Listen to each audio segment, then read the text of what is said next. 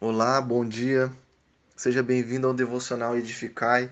Eu me chamo Paulo Henrique. O tema da nossa mensagem hoje é Gálatas 4:8. Não mais escravos, mas filhos.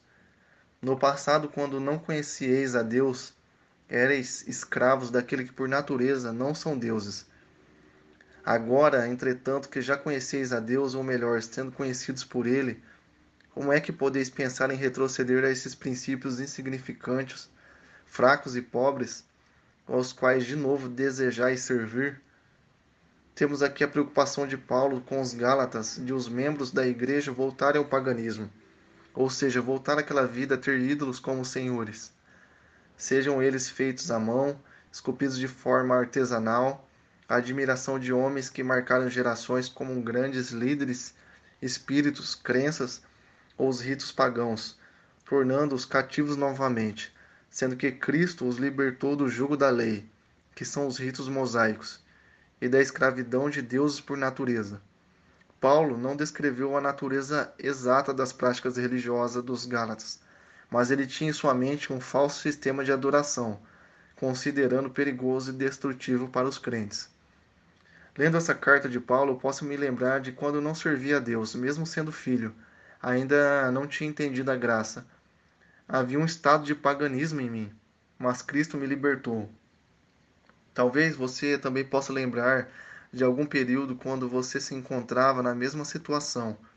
Servíamos a deuses mudos, cegos e surdos, mas que tinham influência sobre nós. Ou seja, éramos escravos, idolatrávamos alguma coisa, estávamos em trevas. Ou existe aquele que ouve essa mensagem, mas não entregou sua vida para o Senhor, mas tem as suas crenças em senhores por motivos naturais. Agora permita-me usar as palavras do apóstolo Paulo. Por que voltar ao lugar de fracasso ou olhar para o sistema judaizante mais eficiente que a graça? Paulo envia essa carta mostrando à igreja que o evangelho os libertou e não há por que voltar àquela vida de servidão e crueldade. O que está escrito aqui é tão maravilhoso que parece que foi escrito hoje com a intenção de advertir os cristãos modernos. Como Deus é maravilhoso.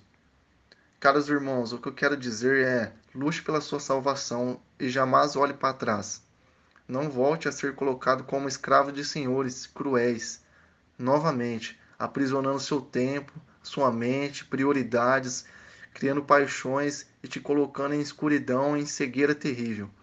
Não veja a Bíblia como somente um livro de práticas religiosas. Servimos a um Deus que traz liberdade às pessoas. Jesus Cristo veio para libertar o homem e trazer um jugo suave, um fardo leve. Lembre-se de quão bom Deus é e da onde ele lhe tirou e das provisões que forneceu quando você precisou.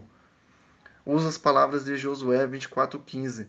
Se porém não é, lhe agrada servir ao Senhor, Escolham hoje a quem irão servir, se aos deuses que seus antepassados serviram, além do Eufrates, ou aos deuses dos amorreus, em cujo a terra vocês estão vivendo. Mas eu e minha família serviremos ao Senhor. Ou o exemplo do povo israelita que desejava voltar ao Egito, ao lugar de escravidão, por causa de comida, e não viver o novo de Deus, Números 11, 5. Aquele que está em Cristo, ele tem liberdade e tem os cuidados de Deus. Não há mais o peso da lei e de cerimônias sobre nós, ou algo que nos prenda neste mundo. Se cremos que Jesus Cristo é o Filho de Deus, então somos verdadeiramente livres. Meu desejo é que você olhe somente para frente, com um olhar fixo no Autor e Consumador da sua fé Deixo guiá-lo diariamente através do Espírito Santo e não olhando para a vida de retrocesso. O que Deus tem preparado para você, irmão ou irmã, é uma vida de delícias e bem-aventuranças. Mas para que esse lugar seja alcançado é preciso foco e determinação, um coração disposto a obedecer a Sua palavra com o desprendimento do passado. Viva um novo, meu amado, com fé no Redentor. Fique com essa meditação e forte abraço. Paulo Henrique Araújo e aqui Sérgio Hortolândia. Deus abençoe a todos.